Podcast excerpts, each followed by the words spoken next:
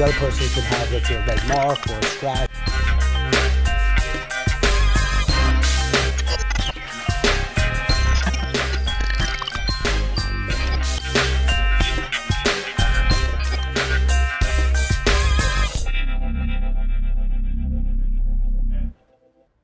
Hey everybody, this is David Kohlmeyer, the Problem Solver. Thanks so much for joining us.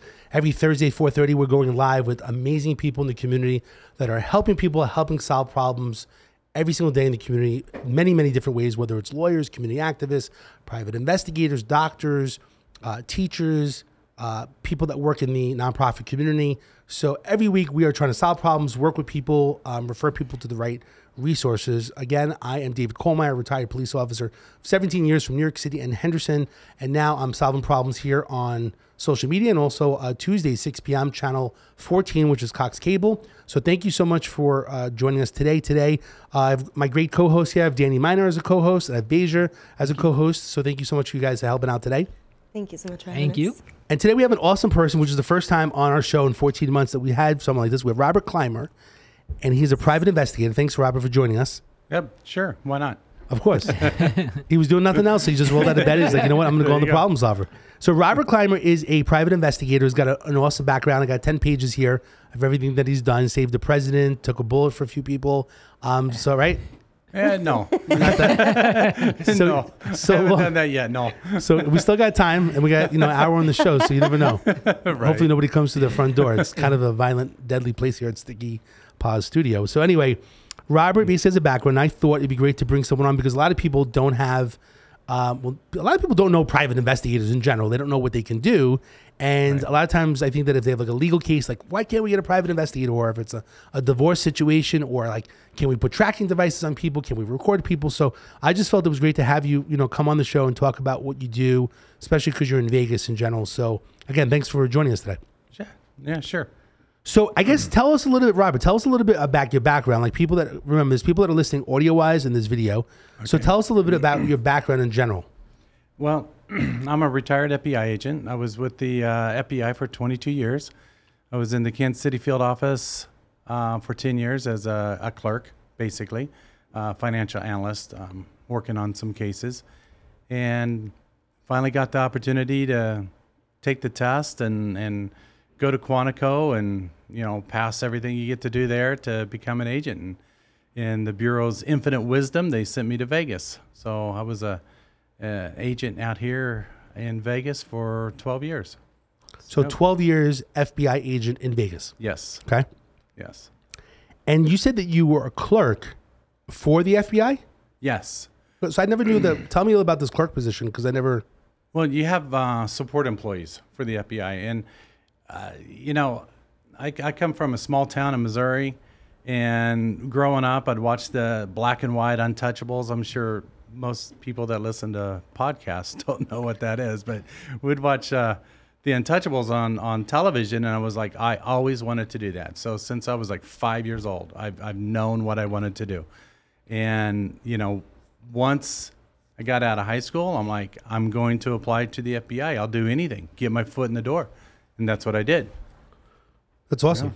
Yeah. I you know I, did, I don't think I've ever realized that there was a a clerk position. I mean, I'm assuming there's all kinds of administrative staff, right? Yeah, I, I would assume. Yeah. Yeah. To, in today's world, we do. I mean, the clerical position, the support employees, they do a lot.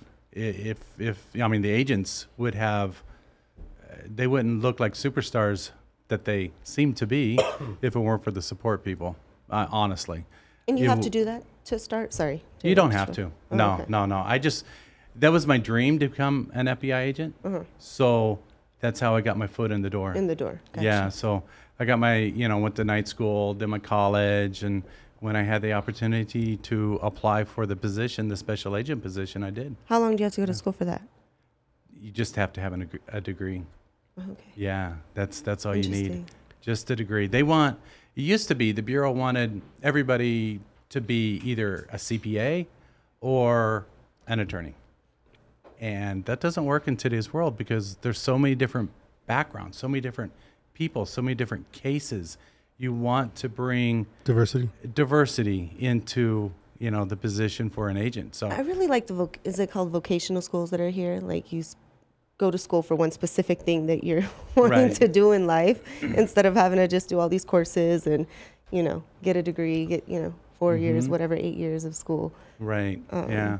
I think with the FBI, when I looked into it as well, like if you had a certain amount of law enforcement, I think it was like six or eight years, and you, it was it was a mix, right? Like you could be a degree or law enforcement, like you know, or something.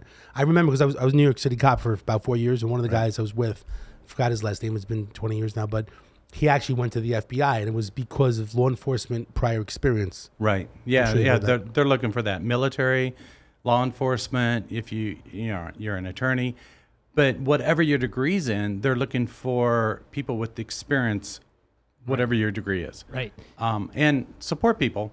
You know, they they're part of the family already. The FBI, you know, the the family, so they they kind of have a um, a leg up, so to speak. So, So- I got lucky. So you said that you were a clerk for how many years? You said 10 years. Okay. Di- is it very so when you were doing when you were a clerk for ten years? Um, was it very difficult to apply? Like, did it take that long, or you just were like happy with your position, Um, or just because I know a lot of times it takes Yeah. time. Like I was a cop for like four or five years, and I eventually get called from a test I took five years ago. Right. Like how long? You know, sometimes I'll give you exa- a funny story real quickly. Is that when I was NYPD, Mm-hmm. I got the job. I was working in a in a patrol car, but most cops will take the exam twice to be on the second list if they expire the first list. I'm not sure if it works for the FBI. You probably heard this, right? The expire list, oh, right? Oh yeah, of course. So what happens is I was on the second list. I was already a cop in uniform, and they called me one day. NYPD calls me like back background unit. They say, "Hey, are you still interested in being a police officer?" I said, "By the way, I work at the seven three precinct. I'm I'm, I'm on patrol right now." Right. Which I was laughing because you know you would think they would Right. like check my name to would see I was notice. already a cop Yeah. because Right. I, I said, "Hey, I came off the last list," you know. So they're like, "Oh, I'm sorry, you know, you know, be safe." But it was just kind of funny that they're asking me because I came off. The, you know, they called me on the second list as well. Right. But it's just you could go to the show like this is a cop, you know, calling me. You think they would like research a little bit of right. Somehow they should put in David Coleman. And they find out this guy's an NYPD, NYPD cop. Yeah. This is kind of a funny story. That is funny. In, in in my case, when I first applied for the position, um, the whole testing position, uh, the whole testing process got shut down because there was a lawsuit um, about racial disparity and, and it wasn't equal, it wasn't fair for anybody that wasn't a white male. So for two years, the Bureau shut the process down and revamped everything. And so I took the test once and they shut it down. And under the new system, I took the test and you you have it you can you can take the test and if you have a second shot Right. and then that's it you don't get a third shot so i was pretty nervous but i got lucky I, I got I got two questions for you, Robert. Okay. One is both I worked for two different police departments in my 27 years. Both of my chiefs of police both went to, through the FBI Academy. So they applied just to get that underneath their belt. You know, you, when you send your chief to the FBI Academy, it's a prestigious thing. It's kind of like a fraternity. They're all together now. Everybody that graduated from the FBI I heard, Academy. they, I heard they were just on the beach, like you know, soaking up some sun. you know what? My chief always told me how hard it was. But I, you know, I really, I don't know if it was as hard as he says it was. But his biggest thing, and I'm sure, you- I'm not sure if you went through it, but I, I probably, you probably did. He used to tell me something about the yellow brick road. Is that true? Yeah, That you had to run that yellow brick road, Yeah, and then they that's give you just this yellow brick. yeah that's just fun What What is is that? it's, it's like an obstacle course at quantico through the woods so you're climbing up obstacles and you know through the trees and it's a it's an event it's it's a fun thing it's like four or five hours if i remember right um, and you end up kind of helping each other out some some guys can't make it through this so you help Right. them and you know um, maybe you'll need some help down down the road but it's it's a fun thing to do Is that more for the academy? Because same thing with local. I mean, not within my New York City cops I work with. I was younger at the time, so I don't remember that. But out here in Henderson, I know that was the thing they went. Like, you know, congratulations, you know, that they went. Like, you know, Oh, it was a they went on thing, vacation, yeah. right? Um, Huge. Is that yellow brick thing something that, as an FBI agent, you would do as well, or is that something we just- did it. Okay, so basically, yeah, we did it. So if you're there, like- FBI is the thing you do. a rites of passage kind of thing. Got it. Okay. Yeah, okay. and do they get a yellow brick at the end? I don't know if the, the Our police chief officers did. do. Yeah, they probably did. We didn't. Yeah. He got you a know, brick? uh, we didn't. He got a brick. My chief used to keep it on his desk. Yeah. I'll be honest with you. We actually glued it to his desk at one point because we were so sick of him bragging about it. So we glued it to his desk. Honestly, I'm just being honest with you. And the other thing is for municipal cops, Dave, and correct me if I'm wrong, you have to be a sergeant or above to get to the so. F- yeah you can't just be a corporal or just a patrolman you have to be a sergeant above and i believe you had to supervise for three years or something like that Yeah, yeah. and then you have to be like like robert would have to okay me and then i have to be second by another fbi agent or something like that to be able to get in if i could remember i'm not Yeah, I don't know what the process is. But Yeah. yeah. Those those guys, um, they're all good guys. Yes. Yeah, and it, and it gives them. There's a lot of training. Uh, the bureau does it because one of the missions of the bureau is to provide assistance to local law enforcement Right. upon request. So Right. you know you get the the training. What what can the bureau do for them? What's what's the lab? When would you make that kind of request? right You know, so they go through the training. They one of the interesting things in the gym for each class that would go through, there would be I don't know, like how many pounds lost that class did. right And it would be in the thousands sometimes. Right Yeah, these guys. Yeah, they, they they come and they're kind of like me, you know, put some weight in, you know, packing it on now in the later later years. And um, yeah, you're doing a lot of exercise, a lot of running and yeah um, it's it's a blast. Yeah. Monaco was just just fun. fun It was just a blast. Did you, was that your second question too? No, my second Go for the question. second No, my second question would have been if you remember. Uh, I believe it was uh, Jodie Foster in the one movie. She she did the Yellow Brick Road in Oh. it and everything. I can't think of the name. Hannibal or what was that? Silence of the Lambs. When she Yes. was in Silence of the Lambs, she actually ran in? the Yellow Brick Road. I don't remember that. Yeah, gotta she watch that. actually did the uh, Yellow Brick Road in that. Yeah, that's that's. Can we uh, please get this guy in the Yellow Brick Road already? this guy's like, we got to get this guy Yellow Brick Road. Oh, Yellow Brick. Actually, I was gonna make a joke. You know that um, Elon Musk. You know he was selling bricks from his first. Um, you know he does things like that. He sells different things. Like there's a, there's actually a you know that there's actually a brick that that's the way he like does like making money where he has a little bit of a flamethrower that he was selling to people like it's a limited supply. There was a limited supply of bricks from when he was building the tunnels. Okay. And the brick is worth money. If you could look online, Yes. Elon Musk bricks. You Have you heard of that? No, Elon but- Musk bri- uh, brick. Okay. And they're worth money. And it's a certain type of brick. I'm gonna look it up. but anyway, you're talking about bricks. That's what I'm talking about. All right, so let's Well, I let's just know it's worth money. so I let's jump into this thing. So I I sent you a little bit of a thing where for onboarding for coming on the show, and it says, "How does your company solve problems?" So my goal is like, how do we help solve problems? Right. And you know, for people that are listening in general, or some of the clips that are what we call micro content that will eventually go out from this podcast, I wanted to share what you what you wrote for how your company solves problems, and then we can talk about that. Okay. You wrote the driving purpose of which your company is called Sin City Private Investigators, is to help others who either cannot stand up for themselves or find themselves in difficult situations and require our set of unique abilities and talents to resolve their difficult issues. We treat every case with the utmost importance and every client with utter respect. Our clients deserve our best efforts and resources to effectively and efficiently resolve their case in a logical and concise manner, which I think is amazing. Sounds great. So, so tell me, when do people? When can they call you? Because I think a lot of people. I mean, do they? They need a private investigator. When do they need one? When can someone call you? Because I think some people think like you need a lawyer or a case to really like hire you. So I mean, if this just share like about like you get calls all the time. Like I know probably could be a lot of family law issues or people that want to get a divorce. Tell us a little bit about who are calling you and how you help people. Okay. Um, most of the people that do call me don't know what they're looking for. They really don't know what what they need. Honestly, they they don't know. I like working with attorneys because I don't want to do a lot of work that a client doesn't need because anything I do costs them money. So I would rather work with an attorney if they have a civil or you know a criminal case that they caught. But a lot of times, you know, if it's a, a cheating spouse or a child custody case or you know a number of things, a missing persons case, whatever, um, the person will call and we'll just talk about what their situation is, their unique situation, and figure out how we can best help them. Every every case is different. Even even though you might say, "Oh, that's a cheater case." Well, for the person that's going through it, their heart's being broken. You know, I, I remember following this guy. Um, we ended up down at on the strip uh, on a little bar off by the Flamingo. I, I forget what the name of it is, and um, this guy he was fine, no problems, and then all of a sudden he starts flirting with every girl that goes by, and next thing you know, he's he's you know, kissing on her and doing all these things. And, you know, so I, I sent a quick little video via my cell phone to the client and didn't hear anything. Silence.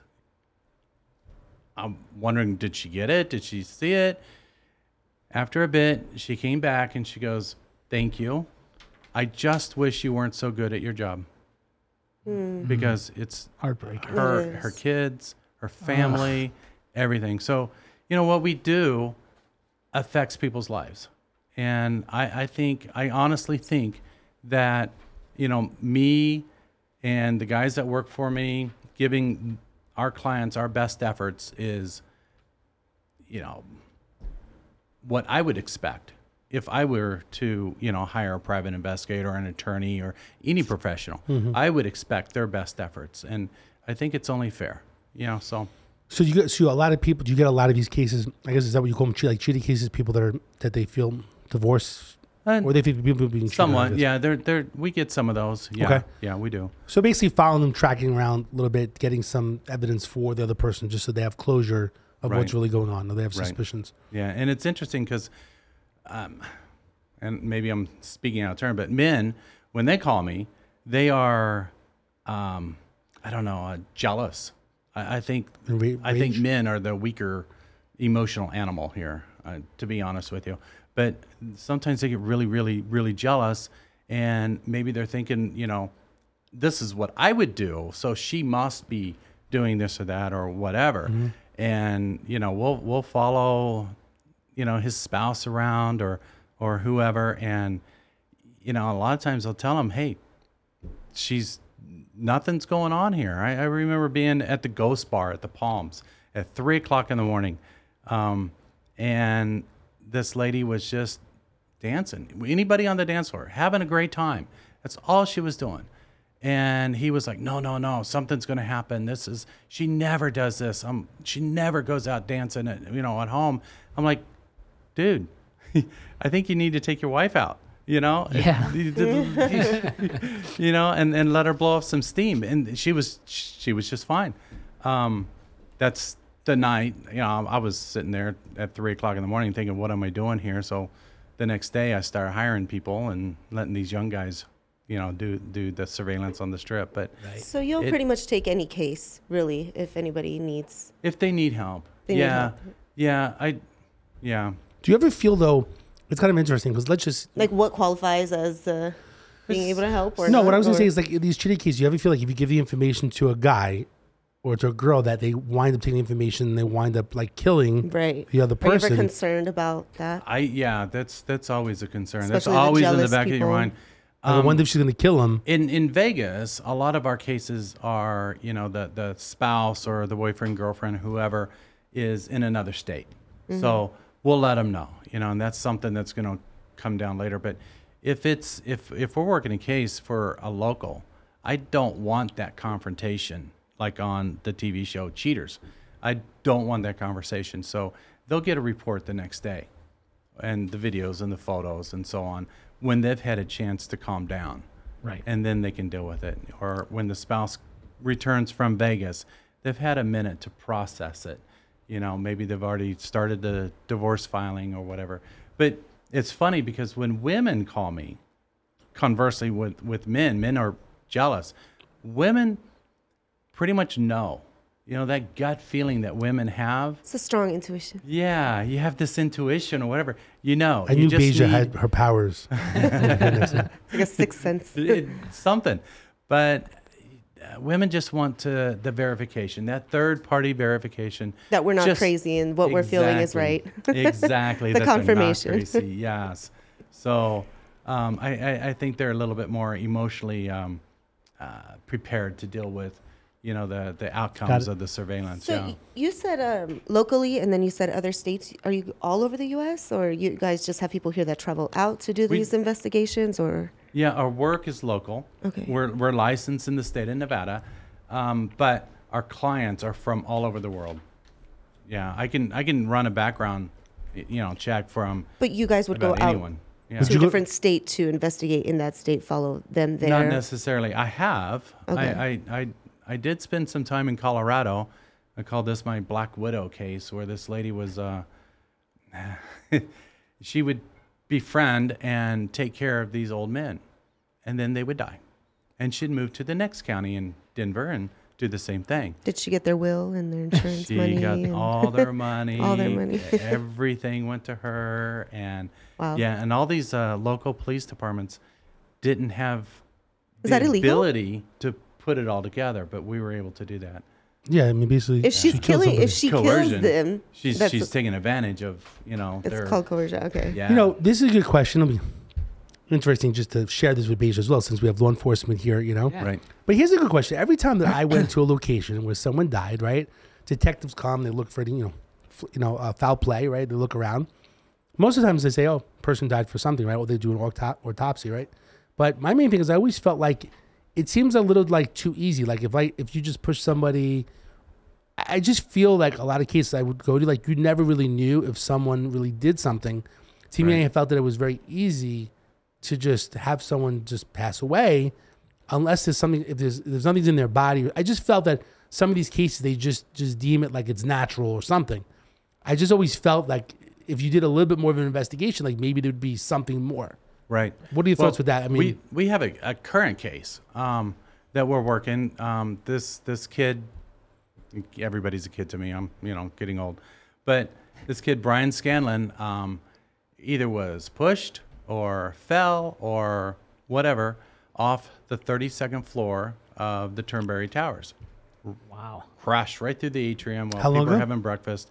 About a year ago now. okay And so was it drugs? that's what i'm saying like, these people that are jumped right you never like you know, the toxicology toxicology report comes back and there's enough to say, well, it could have been an accident. Case closed. yeah i just think that So some of these kids he was pushed but- or he fell? Because when you say pushed, then that indicates that you're thinking somebody pushed Exactly. him, right? He he may have been thrown for all all I know. Um, we're still looking into it. We're, we're still looking into it.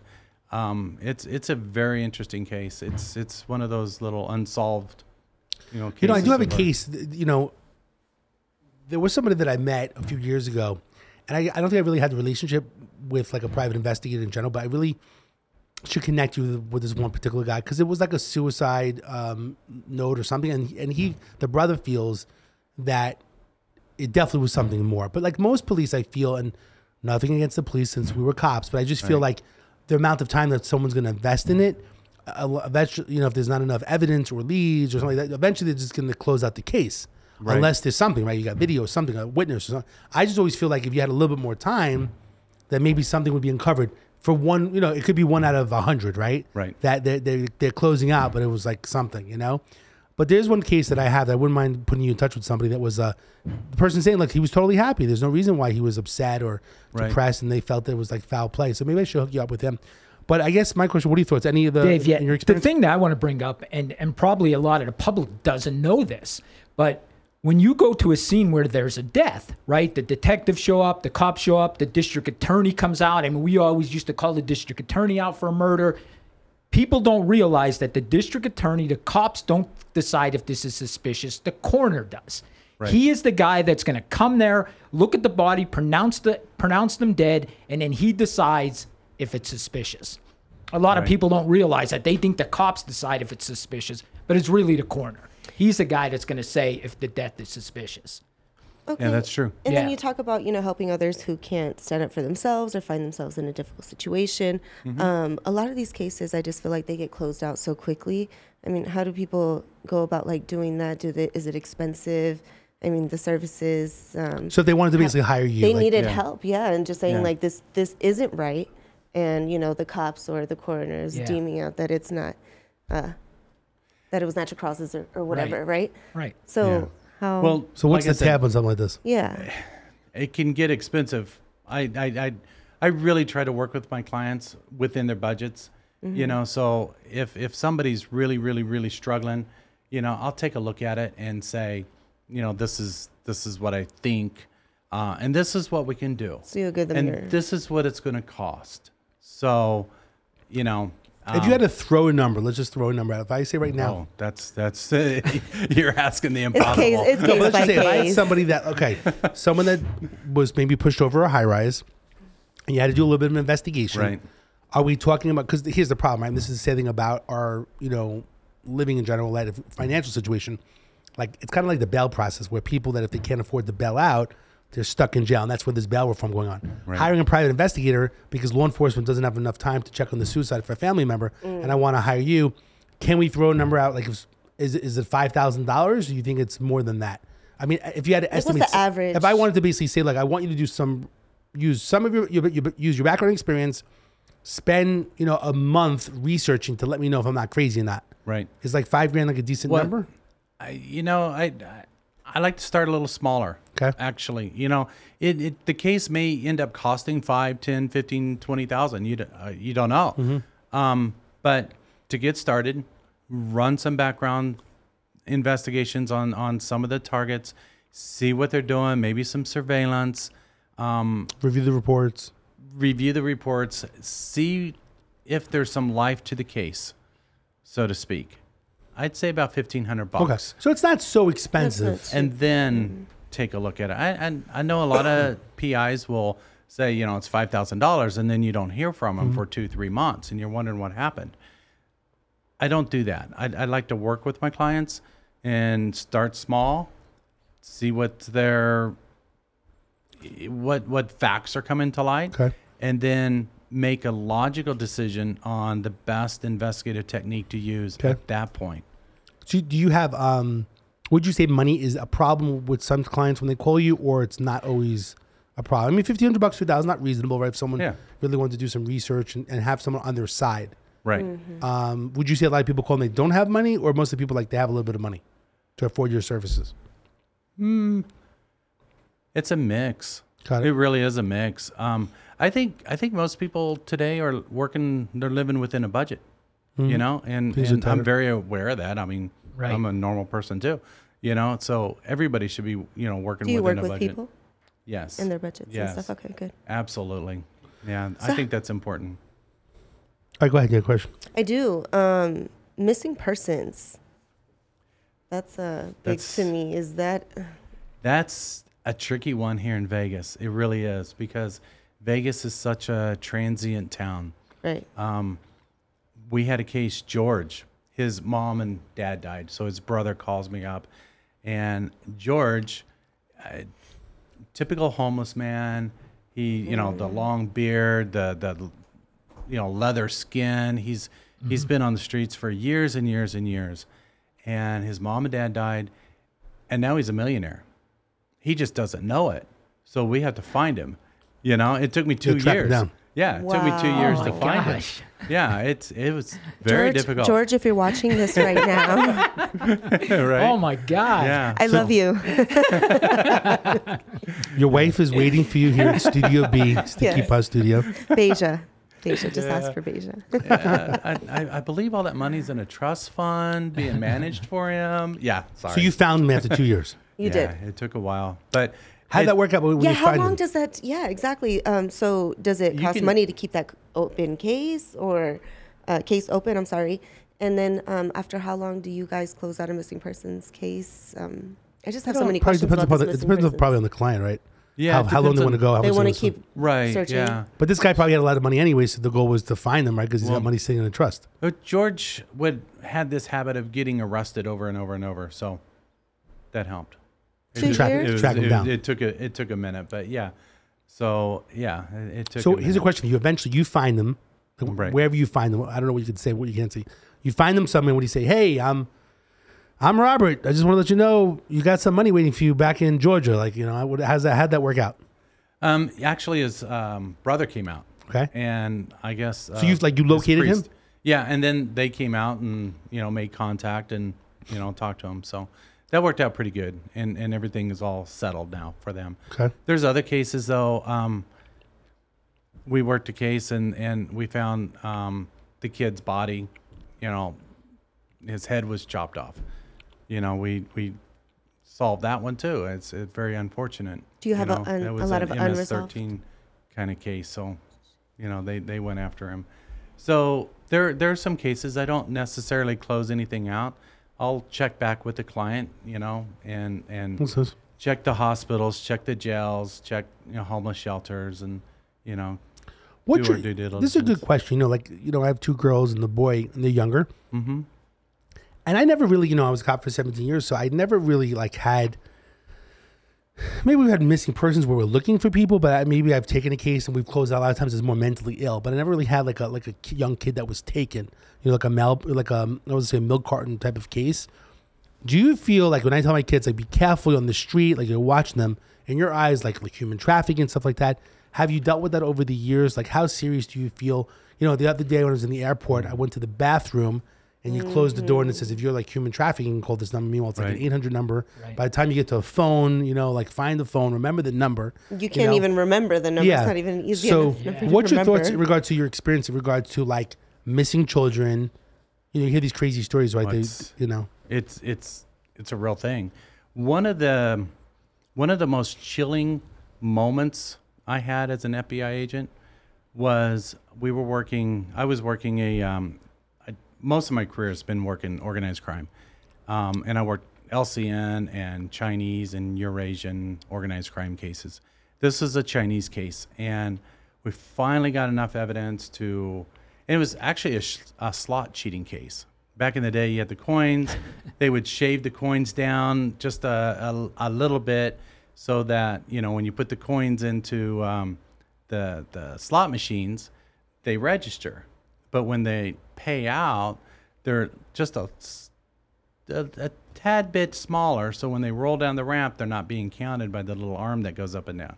So, you know, you dump 2,000 coins, 200 coins in, push cash out, and you get some of your coins back. You keep feeding it. And within 30 minutes, they were emptying a $7,000 hopper. Right. In, in these, we don't have that anymore, but that's how old I am. But anyhow, so we did the search on this this guy, the Dailo, the um, the leader of this Chinese gang, and on his bedstand was a list of names, and next to it was a list of amounts, you know, price. And for me to see that list, to see a tangible list of the value of a person's life that's being held hostage, being forced into slave labor. That's I mean, modern day, you know, white slavery case. Oh my god. Yeah, and it, it, it was chilling to me. Oh but my god. yeah, and and I've worked with, you know, working organized crime, the the the Chinese cases like this. I worked with a confidential informant once, and he was smuggled over into. And for him to tell his story was just fascinating Right. because he was held for ten years in New York, forced into um, working in a restaurant. He didn't have a life. He, they were held at gunpoint. They were brought to the restaurant. They worked their shifts, and then they went back to. And that's going on in America, and that's just sad. That kind of thing is chilling. in regards to children, like you're, we don't get into your family situation, but let's say you have young children. Are you like, I guess I'm desensitized by being a police officer, but like my kids are outside in the front, I'm watching them a little bit, but you could turn your head and your kid could be gone, right? It doesn't matter what community that you live in, right? Right. Um, my question to you is, what are your thoughts on that? I mean, do you feel that you've you've seen so much that you wouldn't let your kids be in the front yard and it's always in the backyard? Because sometimes I think about that in general. Oh, I will share one other thing. The other day, you know, a friend came over and even my little daughter, basically, you know, she's seven years old, and he's just being very nice and friendly. And then he's like, "Oh, come sit on my lap," right? He's just being nice and friendly. He's a really nice guy. But in my mind, now my daughter's getting older. I'm like, do I want that, right? And I, so I guess I, I am more victimized because I've seen a lot of bad things happen, right? Right. That's what I was gonna say. It's interesting that you ask him how he feels about it, but you say that you're desensitized to it. To cer- No, like I'm certain decent. things. Like I, I'm, I'm, I'm like sometimes I'm like confused or desensitized. Like I'm, I'm like because sometimes you could be overreacting. Sure. So am I overreacting or not? You know. And I was thinking oh, about Oh, okay. You know talking to my daughter about that situation because then she's getting a little bit older. Like because maybe she didn't really feel comfortable because he's like, Right. hey, can you sit on my lap? I know the guy in general, right? But in my mind, and when I was when the when she was younger, once some random person like kissed the baby, you know, and I was like, I didn't, I was really upset about that, you know. So I'm sometimes I get confused or I'm desensitized with the issue. Even like 9/11, I saw the towers come down. I worked that day. I was in Brooklyn. When you know, when if I was really close to it, like under it, it'd be different. I was across the bridge. I saw it go down. It was like the Nakatomi building in Die Hard. You know, like I was desensitized. Like I didn't, you didn't, like you knew it was a bad thing, but like you see so much stuff and you watch movies, you just forget like the real deal. If I was under the tower and stuff was coming on me, right, it would be a different situation than being across the bridge it looked a little. It looked almost looks fake. You know, like That's interesting because for me, being a single mother in the way that I grew up and all the trauma, whatever, and PTSD that I have, I'm not desensitized by anything. I'm more, you know, if anything, I probably am more overprotective and um, uh, I just feel The, the thing I just want to add to this, especially when you talk about children, and I, I'm sure you guys know this, but I was on the missing child task force, and what we did in our community was any child that is missing, like the minute they're missing, they called us all out from our house, and we immediately got on the case. So they had one That's detective from each police department assigned to this. So they would call me one o'clock, two o'clock in the morning. And another thing people don't understand: the Amber Alert they have to really prove that kid's missing because you got to make sure that a parent didn't take it or the kids might be somewhere else because you want people to take the Amber Alert serious. So that Amber Alert, before that goes out, they make sure that kid is really missing because just like we hear car alarms go off, we don't take it serious. Okay? Right. They want you to hear that Amber Alert and know that kid is missing. But here's the facts, and it's scary. You have three hours to find that child. yeah. I hear If you don't find that child in three hours, the child's probably going to be found dead. And that's a scary part. And I know it's a dark thing to say, but I'm telling you the truth. So we went you, from 24 hours to three hours. you got three hours to find that kid. That kid's usually murdered within a mile from where they were abducted. So you have to you have to get on it very quickly. And I- and I'm sure you know that. And I'm you know Yeah. it's a tough thing. Back to the question. I'd like to hear it. I would like to hear your uh, your feelings about on that, about the children in the front. or just how you feel about Yeah, it. tell us. I, I don't know how far.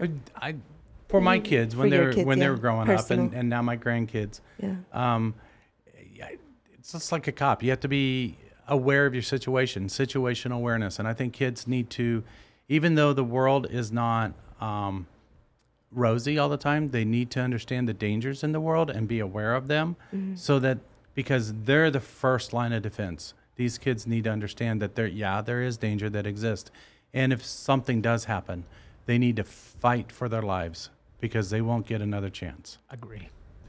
Agree. yeah. But being desensitized, n- no, I, I, I don't know. I, I, I take things to heart. It, I, I don't know. My heart bleeds for people. It's so. My heart yeah, is heavy right now. Yeah, it's it's a tough situation. You know, I remember seeing um, you know, some some children where they were depressed and they hung themselves, you know, and I would walk in and see it. And I just remember like like it was sad, but like I don't know, I, I just felt different with seeing those things. I'm sure you've seen them before, you know, or I actually had someone that came into a law firm, they tried to make him an informant. uh-huh. And young guy, but he didn't seem so upset, you know, in regards to they, it was just for marijuana, but they wanted to start buying and he wasn't sure what to do. Right. So I said, hey, you should have an attorney. Like every person should have an attorney if they believe they have a legal case or the government basically has a lawyer against you, so should you, right? So he was going to talk to his dad or whatever happened. I spoke to the father. They were going to come back the next day. He killed himself um, because he was didn't know what to do. He thought he was going to go to jail, get arrested, but they wanted to make him an informant. And I tried to explain to him, you should have, you know, if you have an attorney, even if you get arrested or get a ticket, the attorneys will go to court and fight for you. You know, Right. after that day, I'm a little bit more sensitive to everybody. Like, please don't do anything drastic. Like, the lawyers that I work with will get you through the situation. Don't do anything to harm yourself. You're going to be okay. So or I, don't do anything that makes you uncomfortable, even if the police are telling you to do that. Can we talk about that? I mean, or that could be a whole nother Yeah. conversation. But no, I no, just no. feel I'm like just, I'm just saying in even just trying to put somebody in that position. I mean, if he wasn't put in that position, he probably wouldn't have done that. True, true. I mean, I remember talking to the officers and saying, "Hey, he killed himself." I mean, I, whether they cared or not, that's a different situation. I mean, they're just doing their job. They didn't kill him. I mean, he was doing something illegal at the time, and they were trying to, in some regards, making that case go away for the guy as long as he was working for them. But that's a whole other story about being an informant and whether or not you should do it or not. It's a different story. I don't know what you take. You want if you want to. I think it's uh. It's your it's, preference. it's not knowing. It's Hmm. it's that darkness. It not not understanding what's going on around you and and having those questions. What should I do? You know, um, and and it's it's a tough decision. Sometimes uh, perhaps it's a little much for one person to handle. Yeah. Danny, I- before I jump into other questions, do you have any specific questions you can think of? Yeah, I, for I do have a question. I can talk all day. But I know, ahead. right? I I'm just ready to like jump I at- could Go just, for it. Go for it. You know what? You're, Can you you're- come back? Yeah, you're a very interesting person, and, and you know what? Just talking to you, I can tell you have a good heart. And if I needed a private investigator, I'd hire you because I believe that if you couldn't help somebody, you would tell them you couldn't help them. And, and I- that absolutely. yeah. And I, tell people see that, all the you. time. Yeah. Or I tell them you don't you don't need me to do this. You can do this on your own. Yeah. This is what you should do. Um, Robert, my wife says I shouldn't be doing that, but I don't know. I, I want to help somebody. Right.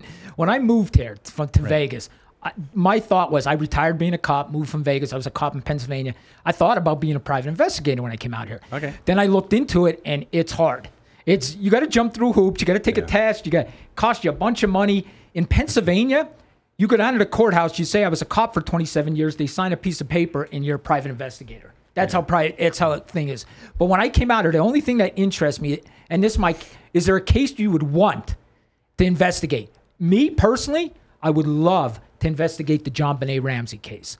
I would love to solve that case.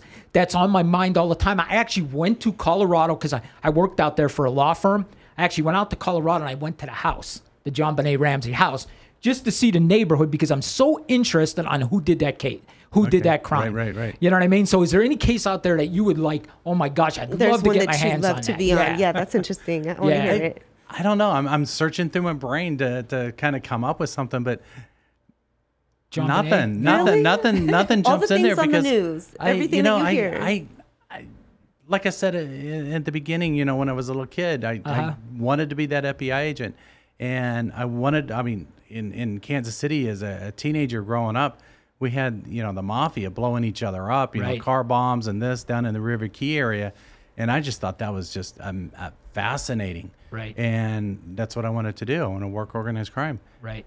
I got to do that. Awesome. I, my my career as an agent was a hoot. I loved it. loved every minute of it. And and when when I retired, um, I mean, going ninety to nothing. right.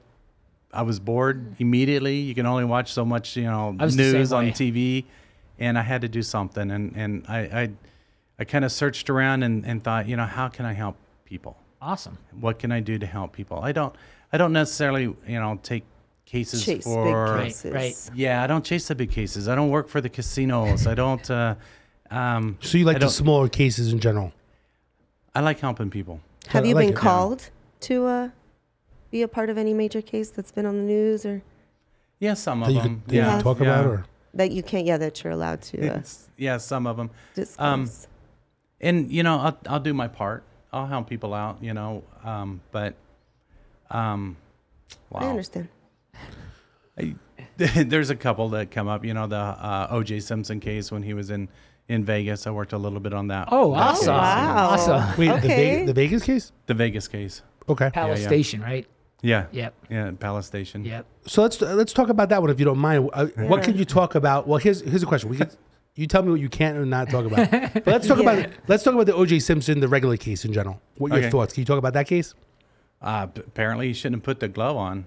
Uh, I think that was a really bad mistake. Oh shit. So here's You the know? question: Do you think, You- you- as an you attorney, you don't ask a question you don't know the, the answer, answer, to. right? you know? Exactly. so? Do you think? I just your opinion. Do you think that the glove, you know, shrank while it was in Oh, I, don't- evidentiary? Like, what, what's your take on? What's your I have on? no idea. Can I ask you, I like, what you no take? on. Do you think that he did he did commit the crime or did he not? What? You, My personal opinion. what's your opinion?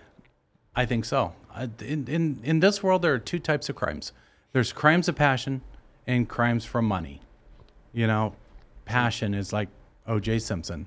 That's what I tell my clients. Crimes for passion and crimes for money. Yeah, I feel like that's a most, shirt. I, I would like say ninety percent of crimes for money. So there's there, you always always, you know, chase the money. You look for the money. Where did the money go? So that case, it was passion or jealousy. Exactly. Okay, I'm glad you said that though. Just I just want your you answered that question.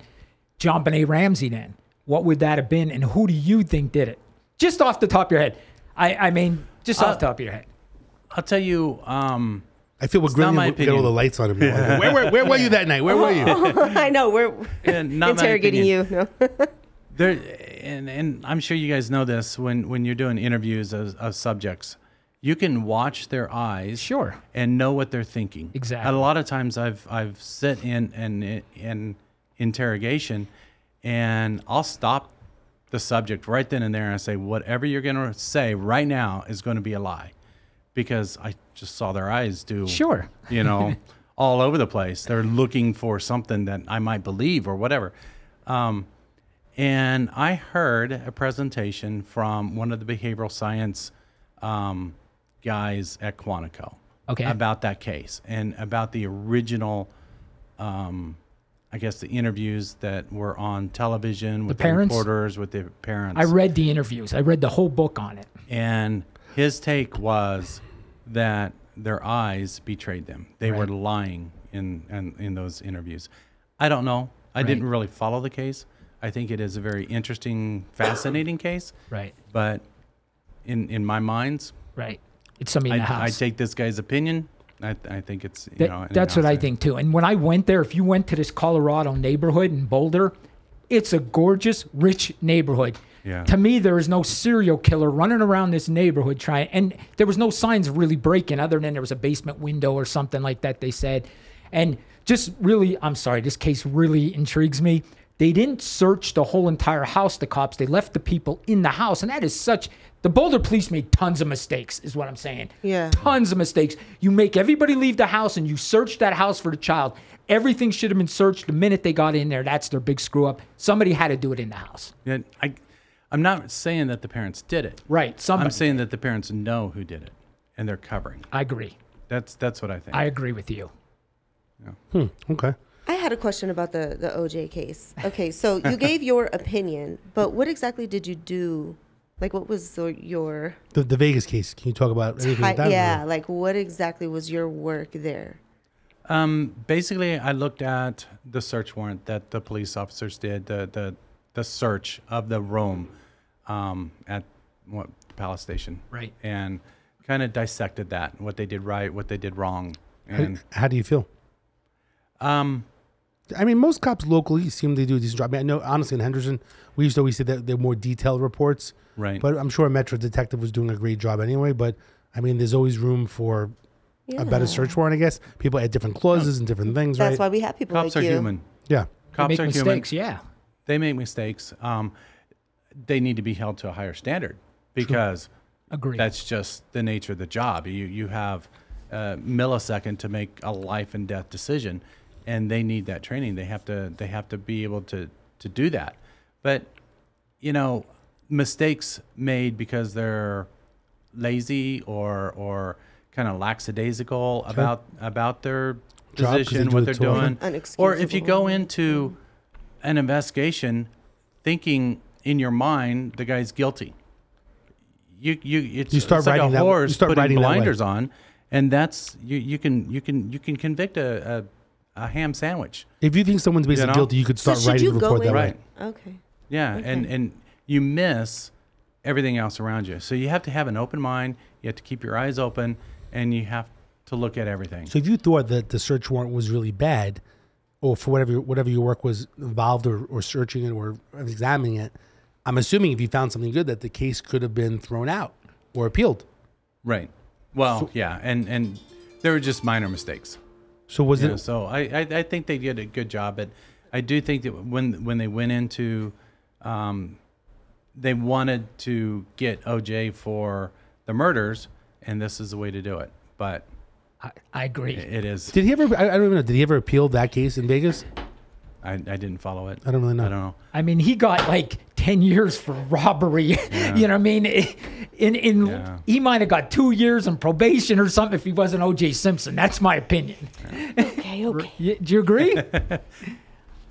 I don't know. I, I learned a long time ago to uh, just collect the facts, Right. and let the attorneys and, and, and people that above my pay it. status make the decisions. I got you. I may or may not agree with them, but it's that's their job, not mine. sure. Uh, one last thing here, just because you are on the problem solver, and I know Dave explained to you earlier that you know he's a retired police officer. He works Right. with attorneys. He has the the legal network. I have the medical network. I work with providers. Um, you also help attorneys with workman's compensation, personal injury. Um, you do litigation. Uh, you also have expert witness testimony on your what is this? my CV. yeah, Yeah, your right. CV. Um, so you could be a lot of help to not just people, and I know that your focus is on people, but to a lot of other attorneys. And again, we have how many people watching? Um, I um, we're obviously going to put your information out at the end, but I guess my question was. I mean, the bottom line is you you work with if a lawyer or a doctor needed some help. You're available, even just not working with individual Yeah. people. So it would Absolutely. be you'd be um, a resource to Oh. lawyers and doctors or anyone uh, you know medical legal community. That are you open for business? Oh, absolutely. Okay, that was my question. all the time. Will you roll out of bed Yes. at like 4 a.m. for something? No problem. Yeah. Or one like, of my "Hey, call me guys back at will. nine." Yeah. Because He's the boss, right? Right. You're the He boss. says 25 8. I'm 25 8. So whenever you need us, call us. So are Mm-hmm. you that type of? How many people do you have, if you don't mind me asking, how many people do you have working with you? Yeah. um, pre-pandemic, Mm-hmm. I had about twelve. That's a lot of Um, people. Yeah, yeah. So we're we're just now scaling back up.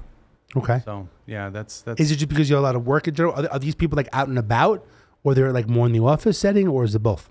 No, well, yeah. I mean, if you don't document something, it never happens. So if you do a surveillance and you don't write it down, you don't do that surveillance report. You don't. It take never the 30 happened. If you didn't write it down, it never happened. it happened. never happened. So yeah, so I there there's a little bit of uh, you know, paperwork, but it. most mostly my guys are out on the street doing surveillance or interviewing witnesses or whatever needs to be done. Do you know what is the rule? uh, Someone asked me the other day is in regards to doing um, audio devices.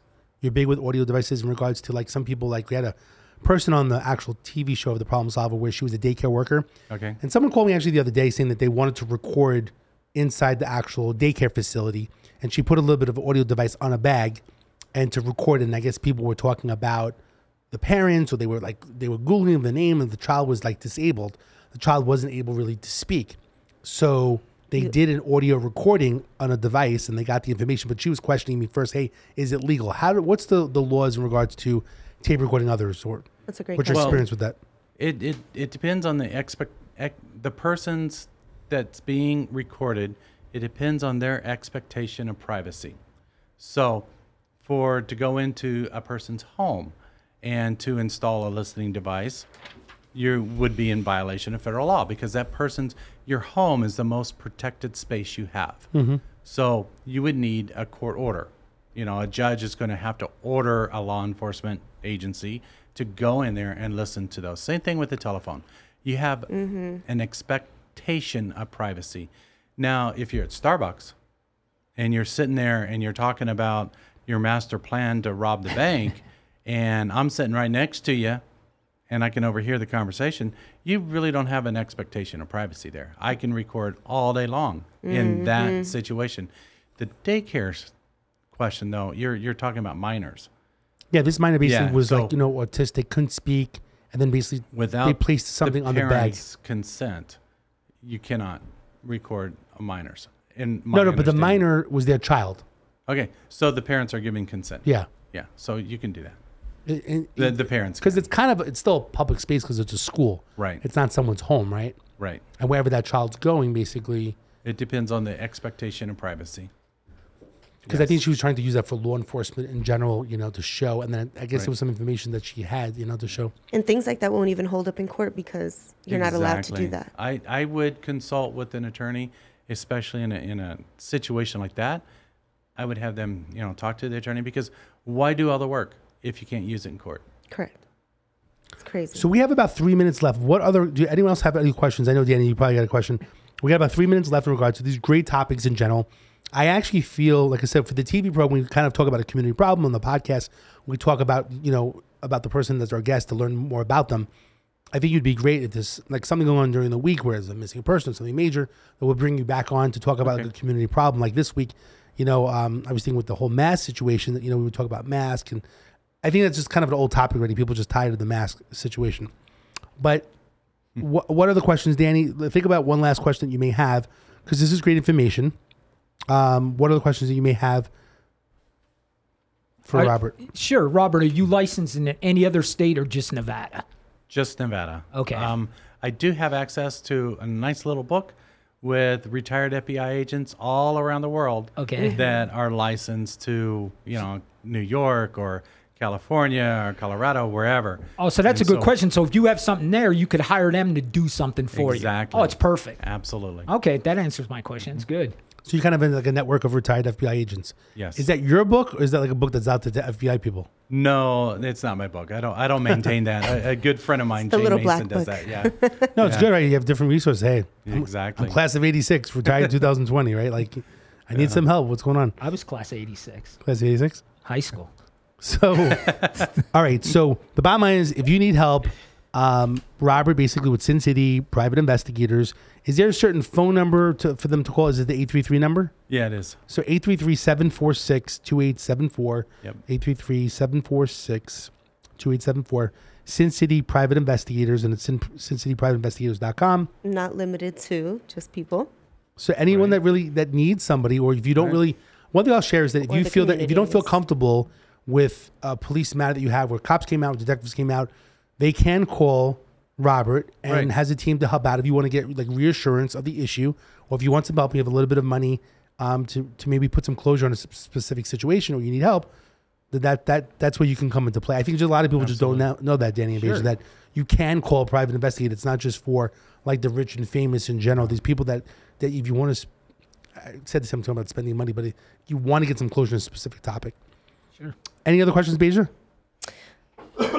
Honestly, thank you so much for coming on today. Oh, I feel like we could go on and on. I think it's a great idea that you brought up that, you know, you could come back on again if you could and you would and you will, um, Sure. just to touch on different subjects. Um, it's a lot of information that these people Beige- need to know. Beja has a list of projects of people to start following. So after t- after this, she'll give you a list of the I people, their cars, the plate numbers. I could just. You are an interesting. It's a good- it's a good I resource to have. I- I agree. It's, I- you're Ro- inter- it's interesting. We taught me and Robert talked before the podcast started, and we said it was an hour. And look at that hour went. I know you looked too at the fast. clock. It went Yeah, quick I'm Too surprised. fast. because I'm he was very interested. It, I mean, I'm sure the people out there are going to love this because they got a lot of great information. You were great, Robert. I think what I like the most about you is uh, your heart. I Yeah. think. Thank yeah. It's just that you know you're Yep. Yeah. He's in it for the not right just reasons. look exactly not just Yep. looking to uh, take people's money Yes. and, and do the minimum, but Yes. you know There's really enough of really those guys help out there. them when. Yeah. I think that's the most. That's probably uh, you've said it more than once. Is help people, help people, help people, and and that's what we're all here for, really. So, Absolutely. Yep. Robert, you know, normally I try to come up with, I'm always like creative entrepreneurial, and I always joke around with my wife. My wife thinks I'm crazy, but I always say, oh, that should be a shirt. And you actually said crimes for passion and crimes for money. So I think that you need to have shirts that say crime for passion and crimes for money, and the back should say Sin City Private Investigators. there you Yeah. go. So you should be giving out those T-shirts. I always left down in Fremont. You give shirts out. The people wear it. The homeless wear it. Everybody wears a shirt. Um, David will always have so I think I think it's actually a good idea because a way to build you. There you go. It's good. It's good marketing. So anyway, um, Robert, thanks so much for joining us today, and we'll have you come back on the show. You know, in general. Again, I'm David Kohlmeyer, the problem solver as a retired police officer. My goal is to help people solve problems. Uh, we do have a progressive web app, which if you check your screen, uh, is theproblemsolver.vegas. Um, that specific app will uh, be a spot where you can add it to your home phone or your desktop. If you have a specific problem, you can click on uh, where it says problems, and there's a little bit of a template. You fill out your name, your information, what type of problem. It could be where someone got a DUI, someone got arrested, someone got a car accident, they're injured, they need a doctor, they need a surgeon. Whatever it may be, the goal is to solve problems and to help you refer you to the right resources. Again, I'm not an attorney, I'm not a doctor. The goal is to get you to the right people that we trust here, uh, specifically like Danny, myself, and Beja, that we have resources and a network of different providers that help people, just like Robert, who has a heart, is really helping people. So again, the Problem Solver Vegas is an app where you can add to your home screen. The number for the Problem Solver is 702-999-1111. Again, 702-999-1111. Uh, not to be uh, mistaken for 911, which is the police, but 999-1111 is the problem solver. If I can't help solve the problem, then I have other problem solvers that will help out. Again, I'm David Kohlmeyer, the problem solver. We will see you next Thursday, 4.30 for the podcast, and Tuesdays at 6 p.m. on Channel 14. Be safe and have a good week.